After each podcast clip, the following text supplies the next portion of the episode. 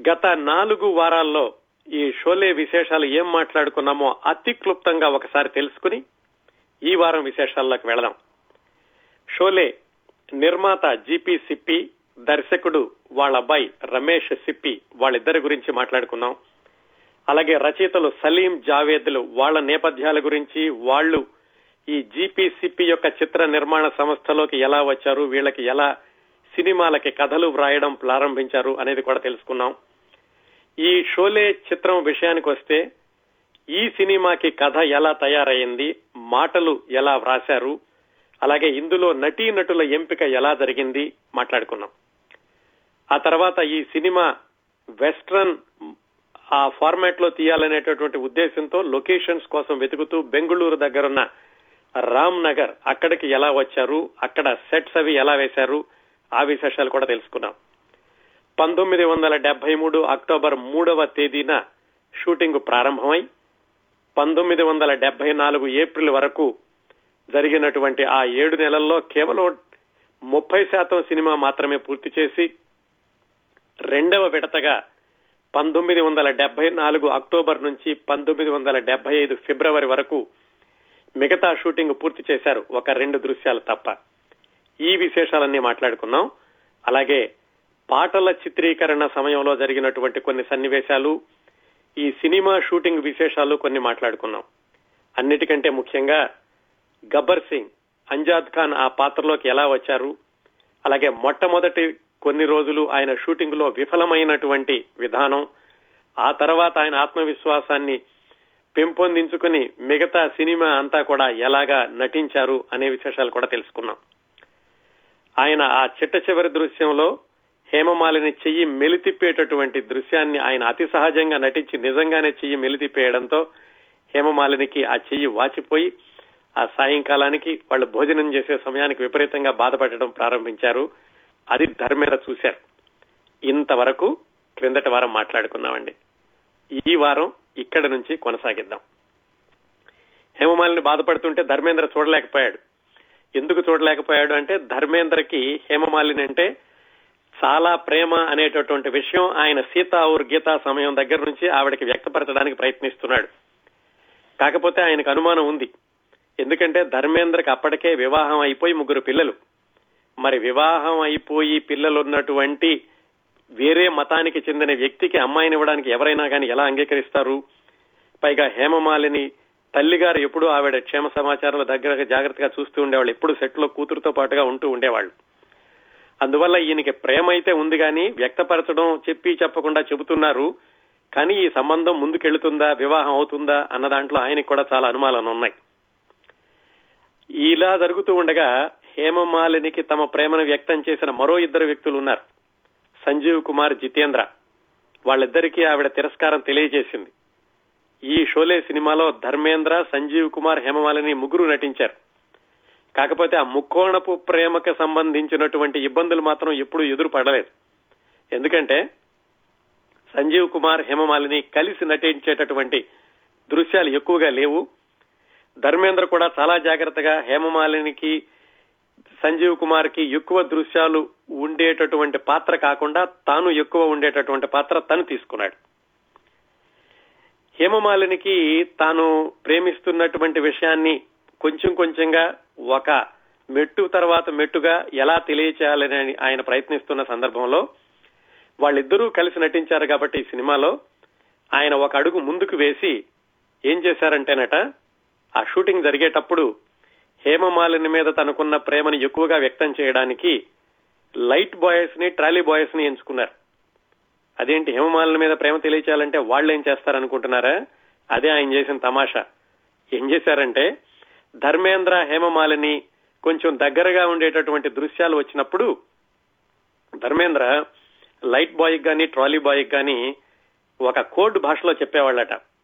నేను చెవి గోక్కుంటే గనక మీరు ఆ లైటింగ్స్ సరిగా తప్పు చేయడం లేకపోతే ట్రాలీ సరిగా నడపకపోవడం ఇలాంటివి చేయండి. అందుకని టేక్ మళ్ళీ తీసుకుంటారు. హేమమాలిని తోటి మళ్ళా అలాంటి దృశ్యం నేను నటించేటటువంటి ఇది వస్తుంది అని ఆ పిల్లలకు చెప్పుంచారు. ఆయన చెవిగోక్కుంటే వాళ్ళు తప్పు చేయాలి. ఓ నాలుగైదు సార్లు తప్పు చేశాక ఆయన ముక్కు గోక్కుంటాడు అప్పుడు కరెక్ట్గా చేయాలి. ఇలా ఒక కోడ్ భాష పెట్టుకున్నాడు ఆ సెట్ బాయ్స్ తోటి. దానికి మరి ప్రతిఫలం ఏమిటి? వాళ్ళు తప్పు చేసిన ప్రతిసారి ఈయన ఒక వంద రూపాయలు ఇస్తాడు వాళ్ళకి. ఆ విధంగా వాళ్ళు ఈ ధర్మేంద్రకి సహకరించి రోజుకు ఒక్కొక్కసారి రెండు వేల రూపాయలు కూడా తీసుకునే వాళ్ళట ఈయన దగ్గర నుంచి అలా ఆయన హేమమాలినికి ఇంకా చనువుగా ఉండాలని ఇంకా దగ్గర దగ్గర అవ్వాలని ప్రయత్నిస్తూ దర్శకుడు రమేష్ సిప్పి కూడా మీరు కూడా చెప్పండి ఒకసారి హేమమాలినికి నేను ప్రేమిస్తున్నానని అని ఆయన సిఫారసు కూడా తీసుకోవడానికి ప్రయత్నించాడు. ఎందుకంటే హేమమాలిని గారి అమ్మగారికి రమేష్ సిప్పి అంటే చాలా గౌరవం. ఆయన తీసిన సినిమాలో నటించడం అలాగే ఈ సినిమాలో ప్రతిష్టాత్మకంగా నటించడం. అందువల్ల హేమమాలిని తల్లి గారు రమేష్ సిప్పి చెప్పినటువంటి మాట వింటుంది అని ధర్మేంద్ర ఆయనకి ఆయన తోటి సిఫారసు చేయించుకోవడం ప్రారంభించారు ఆయనకి హేమమాలిని మీద ఎంత ప్రేమ పెరుగుతూ వచ్చిందో ఆయన ఇంకో అలవాటు కూడా అలాగే పెరుగుతూ వచ్చింది. ఆ అలవాటు ఏమిటంటే మద్యం తీసుకోవడం. ఒక రోజు ఆయనకే అనిపించిందట రాత్రిపూట ఎందుకు నేను ఈ అలవాటు మానుకోలేకపోతున్నాను? అమ్మాయిని ప్రేమిస్తున్నాను ఆ ప్రేమను గెలుచుకోవడానికి ప్రయత్నించాలి కదా మధ్యలో నేను ఈ మద్యం బానిసను కాకుండా తప్పించుకోలేకపోతున్నాను నాకు నేను శిక్షించుకోవాలి అని ఒకరోజు ఆయన ఒక సాహసం చేశారు. ధర్మేంద్ర చేసిన ఆ సాహసానికి ప్రతిఫలం ఏమిటంటే పొద్దున్నే లేచి చూడగానే ఈ యూనిట్ వాళ్ళకి ధర్మేంద్ర కనిపించలేదు. షూటింగ్ మొదలవుతుంది ఇంకో రెండు మూడు గంటల్లో. ఎక్కడికి వెళ్ళాడో తెలియదు రూమ్లో నుంచి రాత్రిపూట బయటకు వచ్చి నడుచుకుంటూ వెళ్ళాడని ఎవరో చెప్పారు కానీ ఎక్కడికి వెళ్ళాడో తెలియదు వెతుకుతూ వెతుకుతూ వాళ్ళ బెంగళూరు నుంచి రామ్ నగర్ ఆ షూటింగ్ స్పాట్కు వచ్చేసరికి అక్కడ మేకప్ రూమ్లో చిల్లపిల్లల్లాగా పడుకు నిద్రపోతున్నాడు. ఏమిటండి అంటే నాకు నేను శిక్షించుకోవాలనుకున్నాను నేను ఈ అలవాటు మానుకోవాలి నేను అమ్మాయికి దగ్గర అవ్వాలి అని అక్కడ ఉన్నాడట. అక్కడ నుంచి మళ్ళీ షూటింగ్కి వెళ్ళారనుకోండి కాకపోతే ఆయన ఎక్కువగా మద్యం తాగినప్పటికీ ఇబ్బందులు ఏమీ కలిగించేవాడు కాదు. కాకపోతే పగలు ఒక్కొక్కసారి కొంచెం కొంచెం లైట్గా మద్యపానాన్ని తీసుకుని వచ్చినప్పుడు మాత్రం చిన్న చిన్న ఇబ్బందులు ఎదురయ్యాయి కానీ పెద్ద ఇబ్బందులు కాదని ఒక సంఘటన చెప్పాడు దర్శకుడు ఒకనొక సందర్భంలో. ఏమిటంటే అమితాబ్ బచ్చన్ చనిపోయాక ఈయన ఒక కాయిన్ తిరగవేస్తాడు కదా ఎప్పుడు అమితాబ్ బచ్చన్ బ్రతికి ఉండగా అది రెండు వైపుల హెడ్ ఉన్నటువంటి కాయిన్. ఆ కాయిన్ని విసిరేసేస్తాడు ఈ ధర్మేంద్ర పాత్రలో. హాస్యం చేసేటప్పుడు అలాంటి కాయిన్స్ ఒక ఆరు ప్రత్యేకంగా తీసుకొచ్చి ధర్మేంద్రకి ఇచ్చారు. ఆయన ఆ మిత్రుడి మీద ఉన్నటువంటి ఆ ప్రేమతోటి ఆయన చనిపోయాడనేటువంటి దుఃఖంతో ఆ కాయిన్ ఇలా తిప్పి విసిరేసేయాలి. అది దృశ్యం. ఆ రోజు కొంచెం లైట్గా ఆయన తీసుకుని వచ్చాడట. అందుకని రెండు సార్లు మూడు సార్లు టేక్ చేశారు. కానీ టేక్ ఓకే అవ్వలేదు. టేక్ చేసిన ప్రతిసారి ఏమవుతుంది? ఆ కాయిన్ అలా విసిరేసినప్పుడు అది ఎక్కడో రాళ్ళలో పడిపోతే మళ్ళా దాని దొరకదు. దాంతో మూడు సార్లు అయిపోయి ఇంకా మూడు కాయిన్స్ మాత్రమే ఉన్నాయి. ఇంకో మూడు సార్లు కనుక టేక్ కాకపోతే మళ్ళీ ఇంకో రోజుకి వెళ్ళాల్సి వస్తుంది. అందుకని గబగబా దర్శకుడు ఏం చేశాడంటే నువ్వు ఆ స్పెషల్ కాయిన్స్ వాడద్దు. ఈ పావలా కాయిన్స్ వాడమని పావలాలు ఇచ్చి వాటితోటి రెండు మూడు సార్లు అది వేస్ట్ అయిపోయాక చిట్ట చివరగా ఇంకొక కాయిన్ మిగిలి ఉంటుంది అనగా ఆయన ఆ షూటింగ్ పూర్తి చేశారట. ఆ విధంగా ఆయనకున్నటువంటి అలవాటుతోటి ఎక్కువగా ఇబ్బంది పెట్టలేదు కానీ ఇలా చిన్న చిన్నవి మాత్రం జరుగుతూ వచ్చినాయి అని దర్శకుడు ఒకనొక సందర్భంలో చెప్పారు. ఈయన ధర్మేంద్ర హేమమాలిని ప్రేమించడమే కాకుండా అక్కడ అన్ని రోజులు ఉన్నారు కదా అందరూను. దాంతో ఈ ప్రేమలు అనేవి రకరకాల వ్యక్తుల మధ్యన కూడా జరిగినాయట. ఈ కెమెరామెన్ ద్వారకా దివేచ అనుకున్నాం కదా చాలా పేరున్నటువంటి వ్యక్తి అని. ఆయనకి ఒక పదిహేడేళ్ళ అమ్మాయి పరిచయం అయింది. ఆయన వయసు అప్పటికి యాభై ఏడు యాభై ఎనిమిది సంవత్సరాలు. పదిహేడేళ్ళ అమ్మాయి ప్రేమలో పడి ఆ అమ్మాయిని చివరికి తనతో పాటు బొంబాయి తీసుకెళ్ళారు. ఆయన మరణించే వరకు కూడా ఆ అమ్మాయి వాళ్ళ ఇంట్లోనే ఉంది. అది కూడా ఒక చిన్న సన్నివేశంగా చెబుతూ ఉంటారు ఈ షూటింగ్ గురించి మాట్లాడుకునేటప్పుడు. ధర్మేంద్ర సంభాషణల విషయానికి వస్తే మీకు గుర్తుంటే గనక ఈ సినిమాలో చాలా తమాషా సందర్భం అలాగే ఆ సంభాషణలు కూడా ఎక్కువగా ప్రేక్షకులకు వెళ్ళినటువంటి సందర్భం ఏమిటంటే ధర్మేంద్ర అంటే వీరు సినిమాలో. వాటర్ ట్యాంక్ ఎక్కి మీ అమ్మాయిని నాకు ఇచ్చి పెళ్ళి చేయకపోతే కనుక నేను ఇక్కడి నుంచి దూకుతాను అని ఆ మౌసికి చెబుతూ ఉంటాడు హేమమాలిని వాళ్ళ పెద్ద ఆవిడికి ఆ దృశ్యానికి సంభాషణలు. సాధారణంగా సంభాషణ రాయడం ఎలా జరిగిందంటే సలీము రమేష్ జావేద్ ముగ్గురు కలిసి ఆ సీన్ అంతటిని మరింతగా చర్చించుకుని గాఢంగా లోతుగా చర్చించుకున్నాక చిన్న చిన్న డైలాగులు రాయడం అనేది ఇక జావేద్కి వదిలేసేవాడు సలీం.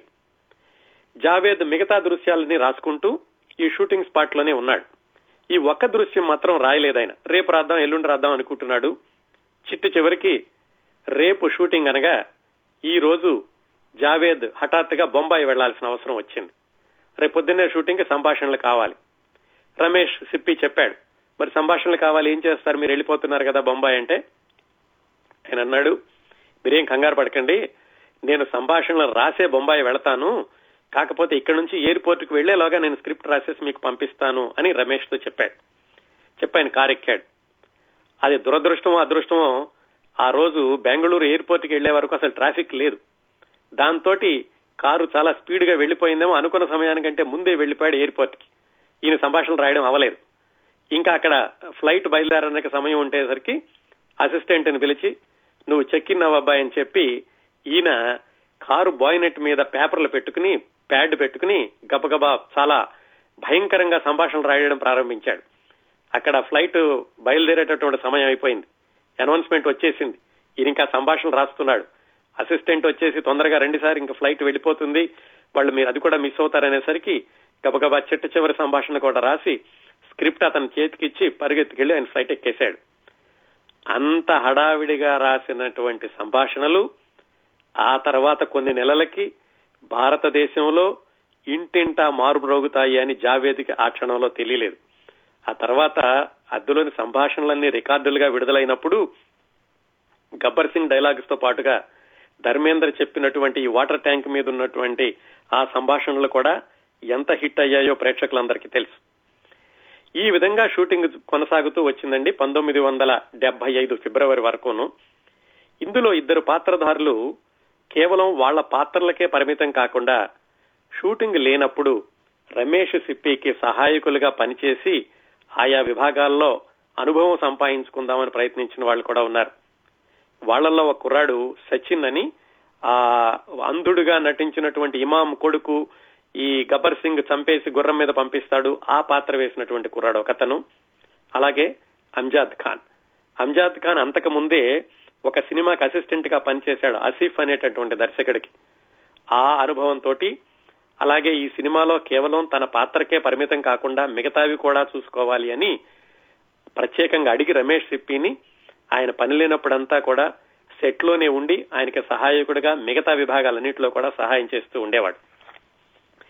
ఇలా షూటింగ్ ఒక ఆ రెండో విడతలో కూడా ఆరేడు నెలలు జరిగింది. ఎవరికి కూడా ఎందుకు ఆలస్యం అవుతుంది అని ఎప్పుడు అనిపించలేదట.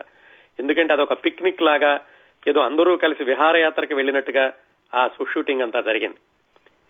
ఈ సినిమాలో ఇంకా మనం ముఖ్యంగా తెలుసుకోవాల్సింది స్టంట్స్ అలాగే చేజింగ్స్ గుర్రాల మీద వెళ్ళడం గుర్రాల మీద నుండి మనుషులు దూకి ఆ నీళ్ళలో పడడం రైలు రైలు మీద నుంచి మనుషులు దూకడం అలాగే కొండ శిఖరాల మీద నుంచి మనుషులు ఎగిరి అవతల పడడం ఈ పిస్తోల్తో పేల్చడం తుపాకులతో పేల్చడం ఈ చేజింగ్స్ స్టంట్లు ఇవన్నీ తీయడానికి ప్రత్యేకమైన వ్యక్తులు ఉంటారండి సినిమాల్లో.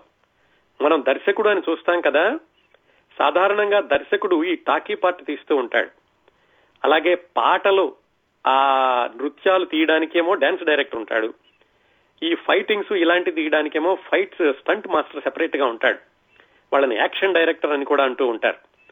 కాకపోతే ఏమిటంటే చాలా అనుభవం ఉన్నటువంటి దర్శకులు ఈ పాటల చిత్రీకరణలోనూ అలాగే ఈ షూట్ ఫైటింగ్ చిత్రీకరణలో వాళ్ళు కూడా దగ్గరుండి ఎలా కావాలో చెప్పి చేయించుకుంటారు. కొంతమంది ఏమిటైందే ఈ దర్శకులకు వదిలేసి సీన్ చెప్పి ఇది మీరు చేసేయండి అంటారు.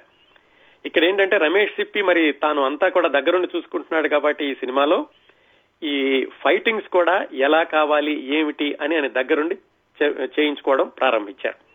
ఎందుకంటే ఈ ఈ ఫైటింగ్స్ తీయడం అనేది వేరే కళ. ఎలాంటి షాట్ తీయాలి ఎవరు ఎవరిని కొట్టాలి అలాంటప్పుడు కెమెరా ఎటు నుంచి రావాలి దానికి కంటిన్యూస్గా నెక్స్ట్ షాట్ ఏముండాలి ఇవన్నీ కూడా ఒక ప్రత్యేకమైనటువంటి కళ కాబట్టి ఆ యాక్షన్ డైరెక్టర్స్ స్టంట్ మాస్టర్స్ వాటికి దర్శకత్వం వహిస్తూ ఉంటారు.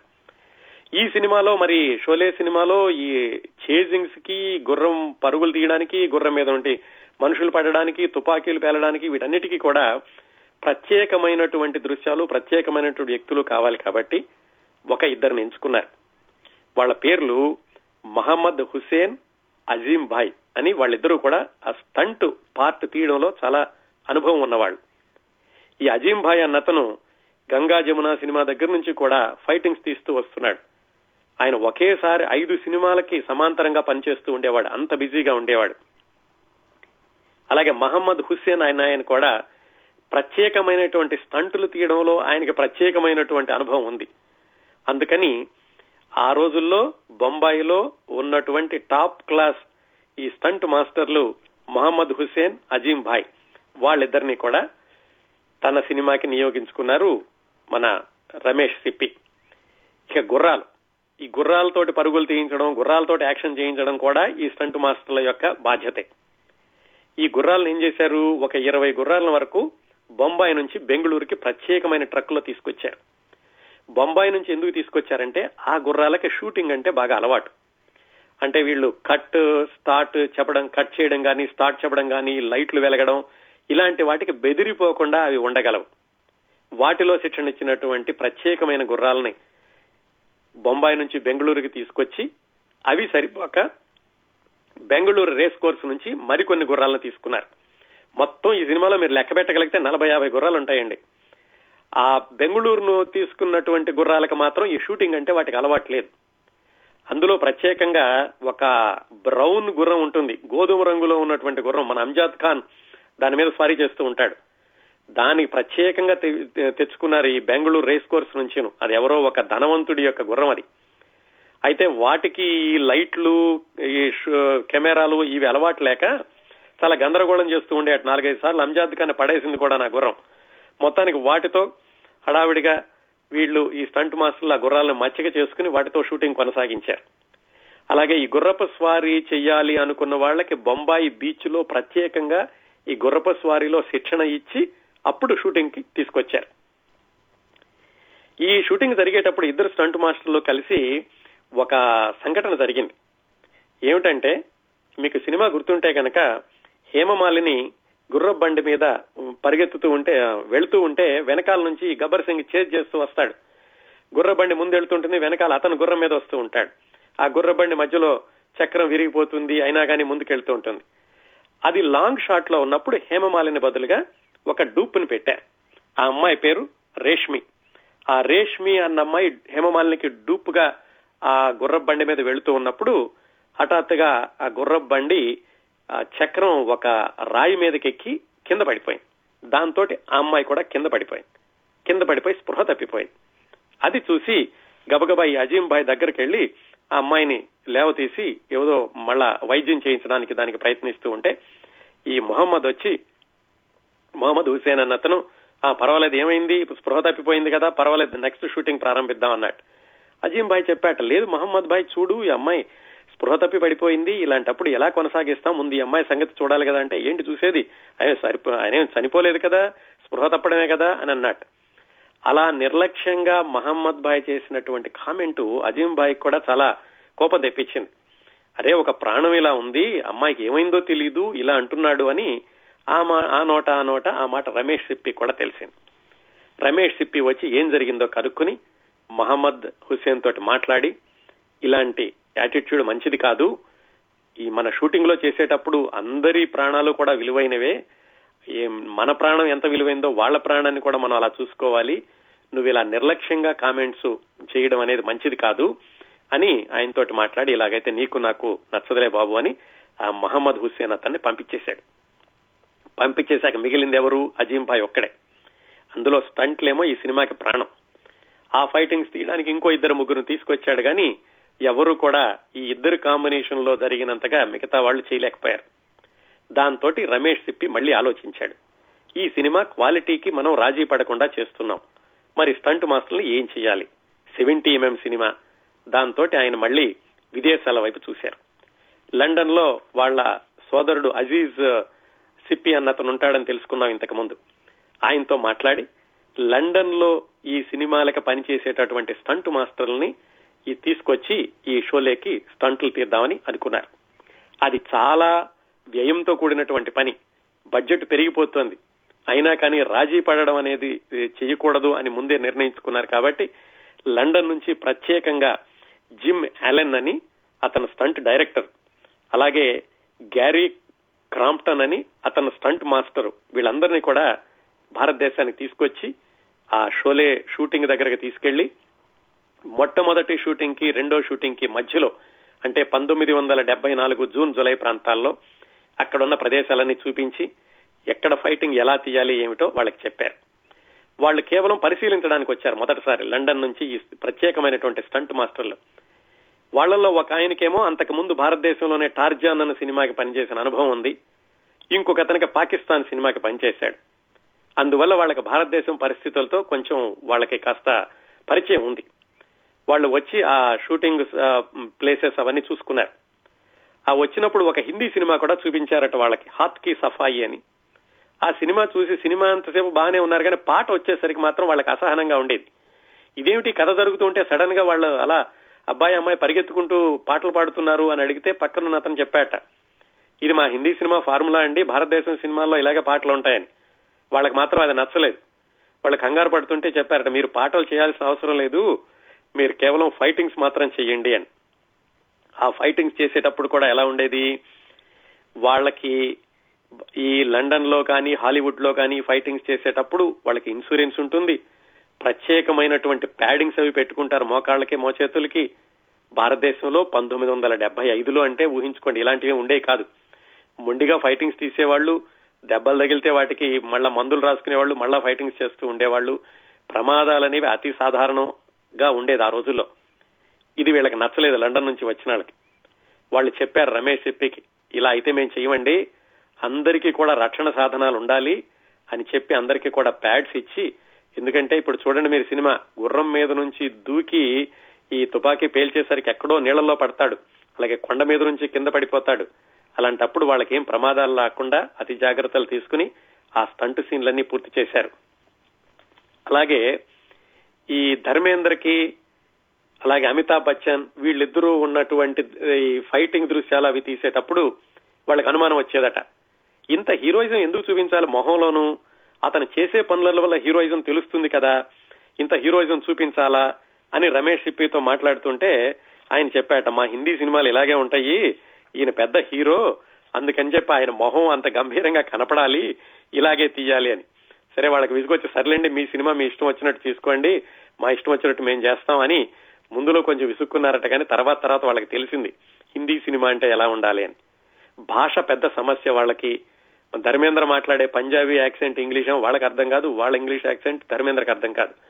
మధ్యలో అంజాద్ ఖాన్ నుండి ఆయన వాళ్ళిద్దరి మధ్యన కమ్యూనికేషన్ సక్రమంగా ఉండేలాగా చూశాడు. ఎందుకంటే అంజాద్ ఖాన్ ఇంగ్లీష్ నాటకాలు వేస్తూ ఉండేవాడు. షేక్స్పియర్ నాటకాల్లో మంచి అనుభవం ఉన్నటువంటి వ్యక్తి. ఆ విధంగా కూడా అంజాద్ ఖాన్ ఈ సినిమాలో మరికొంత సహాయం చేశాడు. ఆ విధంగా స్టంట్లు గుర్ర గుర్రపు చేజింగ్స్ అవన్నీ పూర్తయినాయి. ఇంకా చిట్ట చివరి సీన్ ఏమిటంటే ఆ రామనగరంలో చిత్రీకరించింది మన అమితాబ్ బచ్చన్ పాత్ర జై పాత్ర చనిపోయేటటువంటి దృశ్యం. ఇంకా ఆ హెవీ దృశ్యాన్ని చిత్రీకరించిన తర్వాత ఎవరికి అక్కడ ఉండడానికి మనసొప్పదు అని చెప్పి రమేష్ సిప్పి ఆ దృశ్యాన్ని చిట్ట చివరి దృశ్యంగా ఎంచుకున్నాడు. అమితాబ్ బచ్చన్ చనిపోయేటటువంటి దృశ్యాన్ని చిత్రీకరించాక జయబాదురి ఆ రాధ పాత్రలో వితంతు పాత్రలో చాలా దీనంగా చూస్తూ ఉంటుంది. ఠాకూర్ దగ్గరకు వస్తాడు మామగారు. అక్కడ దృశ్యాన్ని చిత్రీకరించేటప్పుడు సంజీవ్ కుమార్ రమేష్ సిప్పితో చెప్పాడు. ఏమని? ఆవిడ చాలా జీవితంలో అన్ని పోగొట్టుకుంది. అప్పటికే భర్త పోయాడు. ఈ జై అయినా సరే తన దగ్గర ఉంటాడనుకుంటే అతను కూడా చనిపోయాడు. అంత బేల చూపులు చూస్తున్నటువంటి ఆ అమ్మాయిని నేను దగ్గరకు తీసుకుని చేతులతో దగ్గరకు తీసుకుంటే బాగుంటుంది అని చెప్పాడు. చెప్తే రమేష్ చెప్పి మీకు చేతులు ఎక్కడున్నాయండి? ఆ పాత్రకి చేతులు లేవు అని చెప్పేసరికి అప్పుడు గుర్తొచ్చింది. అటు నిజమే కదా నేను చేతులు లేని పాత్ర కదా నాది అని చివరికి ఆ జయబాదురు దగ్గరకు వస్తే నుదుటి మీద ముద్దు పెడతాడు. దాంతో ముగించారనుకోండి. కాకపోతే ఏంటంటే ఈ సన్నివేశాలన్నీ ఏం చెబుతాయంటే ఒక్కొక్కళ్ళు కూడా పాత్రలో ఎంతగా లీనమైపోయారు? పాత్ర స్వభావాన్ని ఎంతగా సొంతం చేసుకున్నారు అనడానికి ఇలాంటి దృశ్యాలు ఒక ఉదాహరణ. అంతగా వాళ్ళు లీనమై నటించారు కాబట్టే ఆ సినిమా విలువలతోటి సాహసాలతోటి వీటి ఇవన్నీ కూడా దీనికి జత జతచేరి అదనపు విలువలుగా ఆ సినిమాకి మరింత విలువను తీసుకొచ్చాయి ఈ నటీనటులు ఆ పాత్రలో ఒదిగిపోయినటువంటి విధానం. ఈ విధంగా రెండవ విడత షూటింగ్లో ఒక్క రెండు పార్టులు తప్ప మిగతా అయిపోయింది ఆ రెండు ఏమిటంటే సినిమా మొదట్లో దాదాపు పదిహేను నిమిషాల పాటు వచ్చేటటువంటి ఆ ట్రైన్ మీద చేజింగ్ ఇది ధర్మేంద్ర అమితాబ్ బచ్చన్ ఆ రైలు మీద దండెత్తి వచ్చినటువంటి బందిపోటు దొంగలను ఎదుర్కొనేటటువంటి దృశ్యం. అది దాదాపుగా పదమూడు పద్నాలుగు నిమిషాలు ఉంటుంది. అదొకటి. అలాగే ఈ మెహబూబా మెహబూబా పాట చిత్రీకరణ. ఈ రెండు మాత్రం మిగిలిపోయాయి ఆ మొట్టమొదట వచ్చేటటువంటి పది పన్నెండు పన్నెండు పదిహేను నిమిషాల ట్రైన్ దృశ్యాలు చిత్రీకరించడానికని పంతొమ్మిది వందల డెబ్బై ఐదు ఫిబ్రవరి తర్వాత అంటే రెండో విడత షూటింగ్ అయిపోయాక ఈ బెంగళూరు దగ్గర ఇక్కడ అంతా సర్దేసేసుకుని వెళ్ళిపోయారు. వెళ్ళిపోయి ఆ ట్రైను చేసింగ్ దృశ్యాలు చిత్రీకరించడానికని ఎక్కడైతే బాగుంటుందా అని కళాదర్శకుడు ఏదేకర్రన్ ఆయన ఆయన ఆయన్ని లొకేషన్ చూడడానికని పంపించారు. ఆయన ఈ రైలు వెళ్ళాలి పక్కనేమో కచ్చా రోడ్డు ఉండాలి దానిలో గుర్రాలు పరిగెత్తాలి చుట్టూతా కూడానేమో కొండలు ఇలాగా ఉండాలి అప్పటి వాతావరణాన్ని ప్రతిబింబించాలి ఇవన్నీ ఉండడానికని ఆయన ఎక్కడ దొరుకుతుందని గుజరాత్ వెళ్ళి వెతికాడు. గుజరాత్లో ఎక్కడా వీళ్ళు అనుకున్నటువంటిది కనిపించలేదు. పైగా ఏమిటి ఇది ఉండడమే కాదు అది చిత్రీకరించడానికి కూడా అనువుగా ఉండాలి. తిరిగి తిరిగి తిరిగి చివరికి మళ్ళా బొంబాయి దగ్గరలోనే పాన్వెల్ ఉరాన్ అని ఆ రెండిటి మధ్యన ఉన్నటువంటి ఆ రైల్వే ట్రాక్ని ఎంచుకున్నారు. ఆ రైల్వే ట్రాక్ ప్రత్యేకత ఏమిటంటే ఒకటే ట్రాక్ ఉంది ఒక రైలు మాత్రమే వెళ్ళగలుగుతుంది ఉదయం నుంచి ఒక రైలు ఒకవైపు వెళుతుంది సాయంకాలం ఇంకో వైపుకి వెళుతుంది. అందుకని ఆ ఉదయం రైలు వెళ్ళిపోయాక సాయంకాలం రైలు వచ్చేలోగా వీళ్ళు షూటింగ్ పూర్తి చేయాలి ఆ రోజుకి మాత్రం. అలా అనుకున్నాక వీళ్ళు ఆ చుట్టుపక్కల దృశ్యాలన్నీ చూసుకుని మార్కింగ్స్ అన్ని పెట్టుకుని జాగ్రత్తగా దానికి సరిపడా ప్రత్యేకమైనటువంటి రిగ్గు అంటే ఈ క్రేన్ లాంటిది తయారు చేసి ప్రత్యేకమైనటువంటి ట్రాలీలు తయారు చేసి ఎందుకంటే ట్రైన్తో పాటుగా పక్కనే ట్రాలీ అదే స్పీడ్తో వెళుతూ ఉండాలి. అలాగే ఆ క్రేన్ కూడా దాంతో పాటు కదులుతూ ఉన్నప్పుడు మళ్ళీ ఆ ట్రైన్ వెళ్ళినంత దూరము కూడాను మధ్యలో ఎక్కడ చెట్లు అడ్డు రాకూడదు. అలాగే ఆ ట్రైన్ ఒక చోట గుహలో నుంచి వెళ్ళిపోతుంటుంది ఆ గుహలో నుంచి వెళ్ళినప్పుడు కెమెరా ఇటు నుంచి వెళ్ళాలి. ఇలాంటివన్నీ కూడా మామూలుగా సాధ్యమయ్యేటటువంటి విషయాలు కాదు. ఎంతో కాంప్లికేషన్ ఎంతో కాంప్లెక్స్ ఉన్నవి. ఈ దృశ్యాలన్నీ తీసేది మన స్టంట్ మాస్టర్లు లండన్ నుంచి వచ్చినటువంటి స్టంట్ మాస్టర్లు. మొత్తానికి అంతా కూడా వాళ్ళు ఒక నాలుగైదు రోజులు అంతా దాన్ని అధ్యయనం చేసి ఎక్కడ ఎలా పెట్టాలి ఎటు వెళ్ళాలి ఇవన్నీ కూడా ఒక ప్లాన్ రాసుకున్నారు.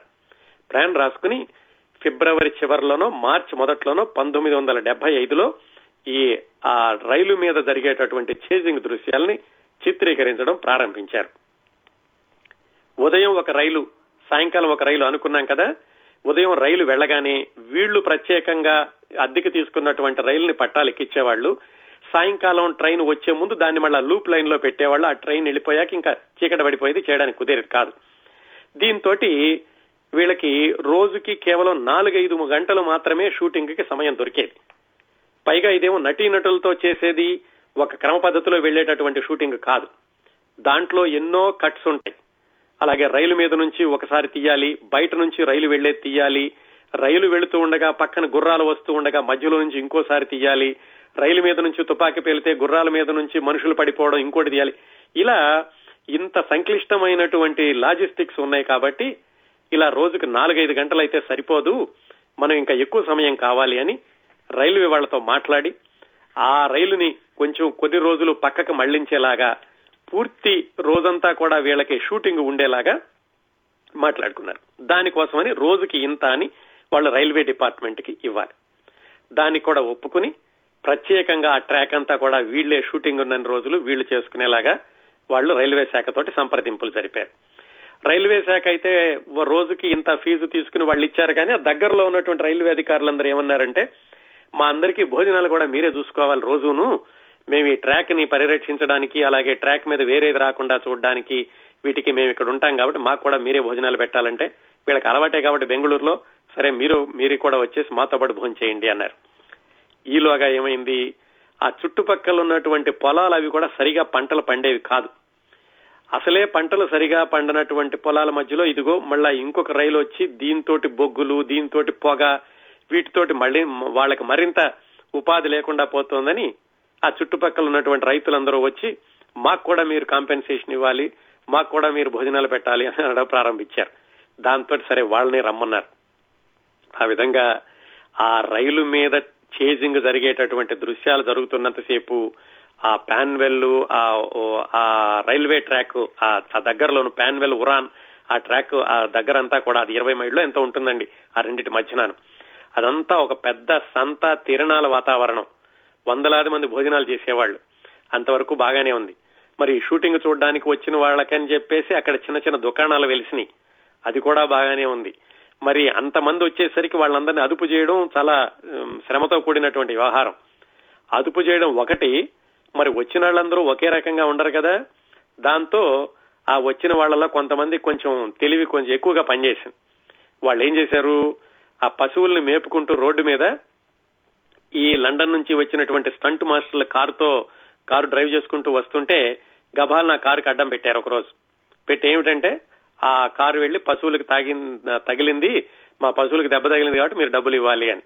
ఆ విధంగా అలా ఎవరి విద్యని వాళ్ళు ప్రదర్శిస్తూ ఉండేవాళ్ళు వచ్చిన వాళ్ళలో అంతేకాకుండా ఇంతమంది వచ్చారు కాబట్టి ఆ రాత్రి వీళ్ళు షూటింగ్ అయిపోగానే అక్కడ ఉన్న వస్తువులన్నీ కూడా అక్కడ భద్రపరిచి వెళ్ళేవాళ్ళు మర్నాడు షూటింగ్ వచ్చేవాళ్ళు. ఈలోగా చేతి వాటం చూపించేవాళ్ళు చేతి వాటం చూపించి అందులో ఉన్నటువంటి చిన్న చిన్న వస్తువులు మాయం చేసేవాళ్ళు.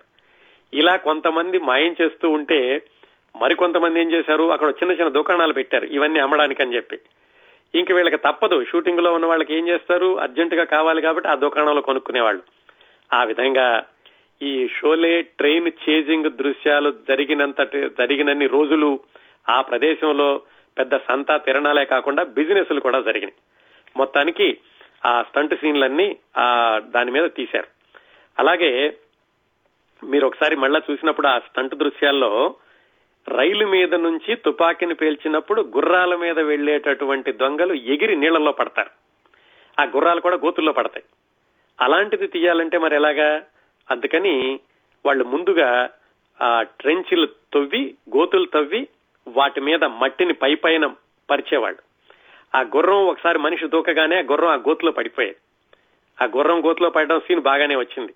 మరి గుర్రం మళ్ళీ లేచి మళ్ళీ లేవాలి కదా? మళ్ళా రెండో షాట్ తీయాలంటే మళ్ళీ రెడీ అవ్వాలి కదా? అవ్వలేదు. ఎందుకంటే దానికి దెబ్బలు తగిలినాయి కాబట్టి. అందుకని ఒకే రంగులో ఉండేవి. తెల్ల గుర్రాలు అలాగే నల్ల గుర్రాలు ఒకే రంగులో ఉండే వాటిని ఒకటి కంటే ఎక్కువ తీసుకొచ్చి పెట్టారు. పెట్టి ఒక గుర్రానికి దెబ్బ తగలగానే దాన్ని తీసేసి మళ్ళా అదే రంగు ఉన్నటువంటి గుర్రాన్ని పెట్టి మళ్ళా ఆ షూటింగ్ని కంటిన్యూ చేస్తూ ఉండేవాళ్ళు. అలాగే ఆ ట్రైన్ చివరిలోనో మధ్యలోనో ఒకసారి వెళ్ళిపోయి ఒక చెక్క దొంగలకి తగిలి ఆగిపోతుంది. దాన్ని తీయడం కోసం అని ప్రత్యేకంగా చెక్క దొంగల్ని తయారు తీసుకుని వచ్చి వాటిని పెట్టి వాటిని ముందు పరీక్షించి ఆ రైలు వచ్చినటువంటి ఆ స్పీడ్కి అవి ముక్కలవ్వాలి అవి కరెక్ట్గా తీసుకోవాలి. ఎందుకంటే మళ్ళీ మళ్ళీ తీయడానికి కుదరదు. అందుకని ఒక కెమెరాని చెక్క దొంగల దగ్గర క్లోజప్లో పెట్టి రైలుని ఆరు కిలోమీటర్లు వెనక నడిపించి అక్కడి నుంచి స్పీడ్తో తీసుకొచ్చి ఆ చెక్క దొంగలని తాకి ఆ చెక్క దొంగలన్నీ విరిగిపోయేటటువంటి దృశ్యాన్ని చిత్రీకరించారు. మళ్ళా ఒకసారి చూడండి ఆ దృశ్యాలు. పంతొమ్మిది వందల డెబ్బై ఐదులో గ్రాఫిక్స్ వగైరా లేని రోజుల్లో సాంకేతికంగా ఇంకా అభివృద్ధి చెందని ఆ రోజుల్లో ఆ స్టంట్ సీన్లు చూస్తే ఇప్పటికి కూడా మైండ్ బ్లోయింగ్ అనిపిస్తుంది. వాళ్ళు పడినటువంటి శ్రమ వాళ్ళు చేసినటువంటి కృషి వాళ్ళు తీసుకున్నటువంటి శ్రద్ధ అలాగే గుర్రాలు గుర్రాల మీద మనుషులు గుర్రాలు రైలు కలిసి పక్క పక్కనే పరిగెత్తడం ఆ సాంకేతిక పరిజ్ఞానానికి జోహార్లు చెప్పాలనిపిస్తుంది. ఇప్పుడు ఇది నలభై ఐదు నలభై సంవత్సరాల క్రిందట తీసినటువంటి దృశ్యాలండి. ఆ విధంగా ఆ దృశ్యాలను అయిపోయి చిట్ట చివరికి ఈ పదిహేను నిమిషాల ఆ దృశ్యాన్ని చిత్రీకరించడానికి ఎన్ని రోజులు పట్టిందో తెలుసా? మూడు నెలలు పట్టిందండి. మూడు నెలలు అయ్యేసరికి చివరికి దర్శకుడు కూడా విసుగొచ్చేసి కానిచ్చేసేయండి ఎలాగోలాగా ఇంకా అయిపోనివ్వండి. ఇంకా ఈ షూటింగ్ ఇప్పటితో మనం ముగించాలి. తొందరగా మనం మిగతా కార్యక్రమాలకు వెళ్ళాలి అని ఆ షూటింగ్ పూర్తి చేసుకుని ప్యాన్వెల్ నుంచి అంతా వాళ్ళు సరంజామా సర్దుకుని బొంబాయి వెళ్ళిపోయారు. ఇంకా మిగిలిందల్లా ఆ మెహబూబా మెహబూబా పాట ఒక్కటే.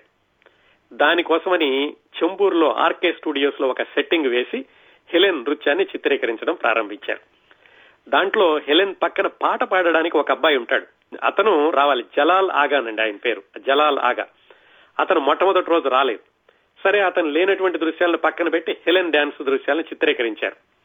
రెండో రోజు షూటింగ్ మొదలైంది. ఇంకా జలాలాగా రాలేదు. దాంతో రమేష్ ఇప్పికి విసుగొచ్చి ఈ రోజు కూడా చూస్తాను. రాకపోతే కనుక నేనే ఈ వేషం వేసేస్తాను అన్నాడు. చివరికి ఆయన ఆ రోజు మధ్యలోనే ఎప్పుడో వచ్చాడు జలాలాగా ఆయనతోటి.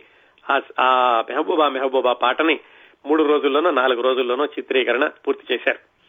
ఆ షూటింగ్ జరిగేటప్పుడు సలీం ఇది మాటలు రాసినటువంటి సలీం జావేద్లో సలీం ఖాన్ ఆయన క్రమం తప్పకుండా సెట్టింగ్ వస్తూ ఉండేవాట. ఎందుకు? హెలెన్ని చూడడానికి. ఆ తర్వాత వాళ్ళిద్దరు వివాహం చేసుకున్నారనుకోండి ఆ తర్వాత సంగతి. ఆ విధంగా మొత్తానికి నాలుగు వందల యాభై షిఫ్టులతోటి రెండు సంవత్సరాల్లో ఆ షూటింగ్ పూర్తయింది. అదండి ఇప్పుడు మనం చూస్తున్నటువంటి షోలే షూటింగ్ వెనకాల ఉన్నటువంటి విశేషాలు.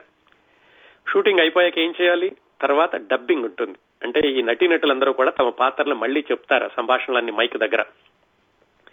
ఆ తర్వాత ఎడిటింగ్ ఉంటుంది. ఈ ముక్కలన్నింటినీ కలిపి అవసరం అనవసరమైనటువంటి కత్తిరించేసి చేయాలి. ఆ తర్వాత రీ రికార్డింగ్ ఉంటుంది. అంటే ఏమిటి? మనకి వినిపించేటటువంటి ప్రత్యేకమైన ధ్వనులు వాటన్నిటినీ కూడా వాటిని స్పెషల్గా చేసి వాటిని ఈ ఫిలిం మీదకి ఎక్కించాలి. వీటన్నిటిని కూడా పోస్ట్ ప్రొడక్షన్ అంటారు. సాధారణంగా ఏమవుతుందంటే షూటింగ్ అయిపోయేసరికి చాలా మంది నిర్మాతల దగ్గర డబ్బులు అయిపోయి ఉంటాయి. పోస్ట్ ప్రొడక్షన్కి సరిగా డబ్బులు లేక ఎలాగోలాగో పూర్తి చేసి దాన్ని రిలీజ్ చేద్దాం అనుకుంటూ ఉంటారు. కానీ మరి షోలే ప్రత్యేకమైన సినిమా. వాళ్ళు ప్రత్యేకమైనటువంటి ఉద్దేశంతో ప్రారంభించారు.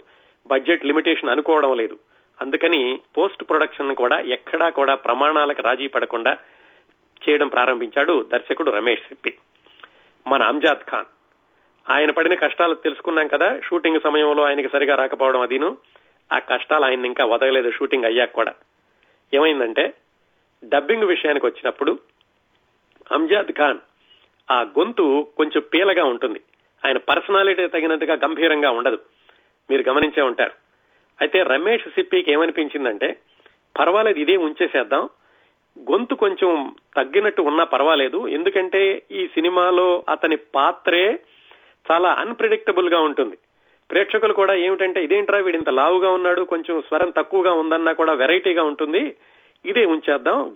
అంజాద్ ఖాన్ తోటి డబ్బింగ్ చెప్పేద్దాం అనుకున్నాడు రమేష్ సిప్పి. కాకపోతే రచయితలు సలీం జావేద్లు ఏమన్నారంటే అంత భారీ పర్సనాలిటీకి అంత పీల గొంతు అయితే బాగుండదు. అందుకని ఎవరైనా గంభీరంగా ఉన్న వాళ్ళతోటి డబ్బింగ్ చెప్పిద్దామన్నారు. రమేష్ సిప్పికి మాత్రం అందుకు అది నచ్చలేదు. కాకపోతే మరికొంతమంది కూడా ఇది తీసుకుని రమేష్ సిప్పికి నూరిపోయడం ప్రారంభించారు. మీరు అలా చెప్పించొద్దు ఆయనతోటి.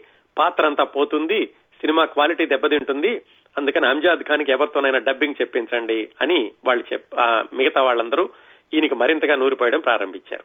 అయితే జయబహాదురి అలాగే ఆ స్టంట్లు తీసుకున్నటువంటి ఆ జిమ్ అన్నతను లండన్ నుంచి వస్తాను వీళ్ళు మాత్రం రమేష్ సిప్పికి చెప్పారు. మీరు వేరే వాళ్ళతో డబ్బింగ్ చెప్పించొద్దు. అంజాద్ ఖాన్ తోనే చెప్పించండి. ఎందుకంటే వెరైటీగా ఉంటుంది అది. లావుగా ఉన్నవాడు బండగా మాట్లాడడం అనేది మామూలుగానే ఉంటుంది. మీరు ఇలా చేస్తే బాగుంటుంది అని ఆయనకి సలహా చెప్పారు. రమేష్ సిప్పి ఇద్దరు వైపుల వాదనలో విన్నాడు. అంజాద్ ఖాన్ కంగారు కొట్టింది ఇదేమిట్రా బాబు ఇంత కష్టపడి నన్ను నేను నిరూపించుకుని నేను చేస్తూ వచ్చాను. ఇప్పుడు వీళ్ళు నన్ను డైలాగులు చెప్పొద్దంటున్నారు.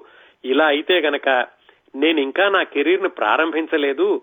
ప్రారంభించకుండానే నా కెరీర్ ముగిసిపోయినట్లు అవుతుంది నా గొంతు నా సిగ్నేచర్ లేకపోతే తర్వాత సినిమాల్లో నాకు ఎలాగ వేషాలు వస్తాయని ఆయన కంగారు పడుతున్నాడు. పైగా ఆయనకు అనిపించింది ఎవరో ఇది కావాలని కుట్ర చేస్తున్నారు వ్యక్తిగతంగా నా మీద. లేకపోతే ఇంత దూరం వచ్చాక కూడా నాకు ఇలా ఇబ్బందులు కలిగిస్తారా అని ఆయనలో అనుకున్నాడు. ఈ రమేష్ సిప్పి అందరు చెప్పిన వాదనలు విన్నాక ఆయన తీసుకునే నిర్ణయం ఆయన తీసుకున్నాడు. ఆ నిర్ణయం ఏమిటంటే ఏదేమైనా సరే అంజాద్ ఖాన్ తోటే సంభాషణలు డబ్బింగ్ చెప్పిస్తాను అని ఆ నిర్ణయం తీసుకున్నాడు. ఈ నిర్ణయం తీసుకుని ఈ డబ్బింగ్ జరిగినటువంటి మూడు నెలలకి చరిత్ర. గబ్బర్ సింగ్ సంభాషణలు భారతదేశం అంతా కూడా ప్రతిధ్వనించాయి ఎక్కడ పడితే అక్కడ. ఆ విధంగా జరిగిందండి అంజాద్ ఖాన్ డబ్బింగ్ విషయం. ఇంకా ఎడిటింగ్ విషయానికి వస్తే ఈ సినిమా ఇన్ని రోజులు షూటింగ్ చేశారని చెప్పుకున్నాం కదా మూడు లక్షల అడుగుల ఫిలిం ఎక్స్పోజ్ చేశారు. సాధారణంగా సినిమాకి పద్దెనిమిది వేలు పదిహేను వేలు నిడివి గల ఫిలిం మాత్రమే మనకు కనిపిస్తుంది. మూడు లక్షల నుంచి పద్దెనిమిది వేలకు తగ్గించాలి. ఏ ఏ సీన్లు కట్ చేయాలి ఏవేవి ఉంచాలి ఎక్కడెక్కడ ఎడిటింగ్ చేయాలి అదంతా కూడా ఎడిటర్ బాధ్యత దర్శకుడు కూడా పక్కనుంటాడు. మాధవరావు షిండే అని ఆయన ఈ సినిమాకి ఎడిటర్గా పనిచేశాడు. చాలా కొన్ని కొన్ని దృశ్యాలు చిత్రీకరించినవి చాలా వరకు ఎగిరిపోయినాయటండి దీనిలో. కాకపోతే మనకేమిటంటే ఈ సినిమా నలభై సంవత్సరాలు అయింది కదా రకరకాల వర్షంలు వచ్చేసరికి ఆ కటింగ్లో వెళ్ళిపోయినటువంటి దృశ్యాలు కలిపి వచ్చిన ఫిలిమ్స్ కొన్ని ఉన్నాయి. అలాగే సెన్సార్ వాళ్ళ నుంచి తప్పించుకొచ్చినటువంటి వర్షన్స్ కూడా కొన్ని కనిపిస్తూ ఉంటాయి. అందుకనే మీకు షోలే సినిమాని కనుక యూట్యూబ్లో రెండు సార్లు చూస్తే రెండు సినిమా ఒకే రకంగా ఉండకపోవచ్చు. చిన్న చిన్న వ్యత్యాసాలు ఉండొచ్చండి. దానికి కారణం ఏంటంటే ఇదిగో మిగిలిపోయినటువంటి సీన్లు మళ్ళీ రావడం అలా వాటి వల్ల అలా మనకు వేరు వేరుగా కనిపిస్తూ ఉంటుంది. అంత తొందరగా సాధ్యపడలేదు. ఈ పెద్ద సినిమాని పద్దెనిమిది వేలకి కట్ చేయాలంటే గనక ఏవేవి ఉంచాలి ఏవేవి తీసేయాలి అనుకున్నప్పుడు హింసాత్మక దృశ్యాలు. ఒకళ్ళనొకళ్ళు చంపుకోవడం ఒకళ్ళనొకళ్ళు పేల్చుకోవడం అందులో రక్తం కనిపించడం వీటన్నిటినీ ఉంచాలా తీసేయాలా? ఉంచితే కొత్త రకంగా ఉంటుంది. కానీ సెన్సార్ వాళ్ళు ఒప్పుకుంటారా లేదా? ఇవన్నీ అనుమానాలు వచ్చి రమేష్ సిప్పి అందరినీ కూర్చోబెట్టి సమావేశం ఏర్పాటు చేసి అందరూ చెప్పిన దాని మీదట ప్రత్యక్షంగా మనం హింసని చూపించకూడదు దాని సూచన ప్రాయంగా సింబాలిక్గా చూపిస్తే బాగుంటుంది అనుకుని ప్రత్యక్ష హింసకి సంబంధించిన దృశ్యాలన్నీ కట్ చేసేసి సజెస్టివ్గా పెట్టారు. ఉదాహరణకి గబర్ సింగ్ రెండు చేతులతోటి రెండు కత్తులు పైకెత్తుతాడు. అంతే అక్కడ కట్ అయిపోతుంది తర్వాత చేతులు లేని ఇతను కనపడతాడు ఎవరు? మన ఠాకూర్. అంతేగాని ఆ చేతుల్ని కట్ చేయడం అనేది సినిమాలో చూపించరు. అలా చాలా చోట్ల జరిగింది. ఆ విధంగా ఎడిటింగ్ పూర్తయింది. ఇంకా దీనికి బ్యాక్గ్రౌండ్ మ్యూజిక్. దానికి కూడా మామూలు మ్యూజిక్ ఇచ్చినటువంటి ఆర్డి బర్మనే చేయాలి. బ్యాక్గ్రౌండ్ మ్యూజిక్ యొక్క పాత్ర సినిమా విజయంలో చాలా ఉంటుందండి. జాగ్రత్తగా గమనిస్తే తెలుస్తుంది. మనకి ఆ మూడ్ని క్రియేట్ చేస్తుంది సినిమా చూసేటప్పుడు. హడావిడిగా ఉందా? ప్రశాంతంగా ఉందా? హ్యూమర్గా ఉందా? అలాంటిది ప్రేక్షకుల్ని ఆ దృశ్యంలోకి తీసుకెళ్ళాలంటే కనుక నేపథ్య సంగీతం చాలా ప్రముఖ పాత్ర వహిస్తుంది. దాన్ని కూడా ప్రత్యేకంగా శ్రద్ధ తీసుకుని ఆర్డి బర్మన్ నేపథ్య సంగీతాన్ని సమకూర్చాడు. నేపథ్య సంగీతం అయిపోయాక దాన్ని స్టీరియోఫోనిక్లో చేయాలి. స్టీరియోఫోనిక్లో చేయాలంటే మళ్ళీ ఖర్చు మళ్ళీ లండన్ వెళ్ళాలి. దేనికి కూడా వెనకాడలేదు రమేష్ చెప్పి ఆ విధంగా దీన్ని స్టీరియోఫోనిక్ లండన్ ఎలా తీసుకెళ్ళారు? ఇదంతా ఒక ఎత్తు అంతా సినిమా అయిపోయింది అనుకున్నాక వాళ్ళకి అప్పుడు అసలు పోరాటం ప్రారంభమైంది. సినిమా అయిపోయాక మళ్ళా పోరాటం ఏమిటి? అదే ఈ షోలే ఉన్నటువంటి అనేక అనేక ప్రత్యేకతల్లో అదొక ప్రత్యేకత. ఆ విశేషాలు ఇంకా షోలే సినిమా విడుదలవ్వడం సెన్సార్ ఇబ్బందులు విడుదలయ్యాక అది పరాజయం అని చెప్పి పేరు తెచ్చుకోవడం మళ్ళా విజయం సాధించడం ఈ విశేషాలన్నీ వచ్చే వారం షోలే చిత్ర విశేషాలు ఆరవ వారంతో పూర్తి చేయడానికి ప్రయత్నిద్దామండి. ఈ షోలే చిత్ర విశేషాలు ఐదవ భాగాన్ని ఇంతటితో పూర్తి చేద్దాం.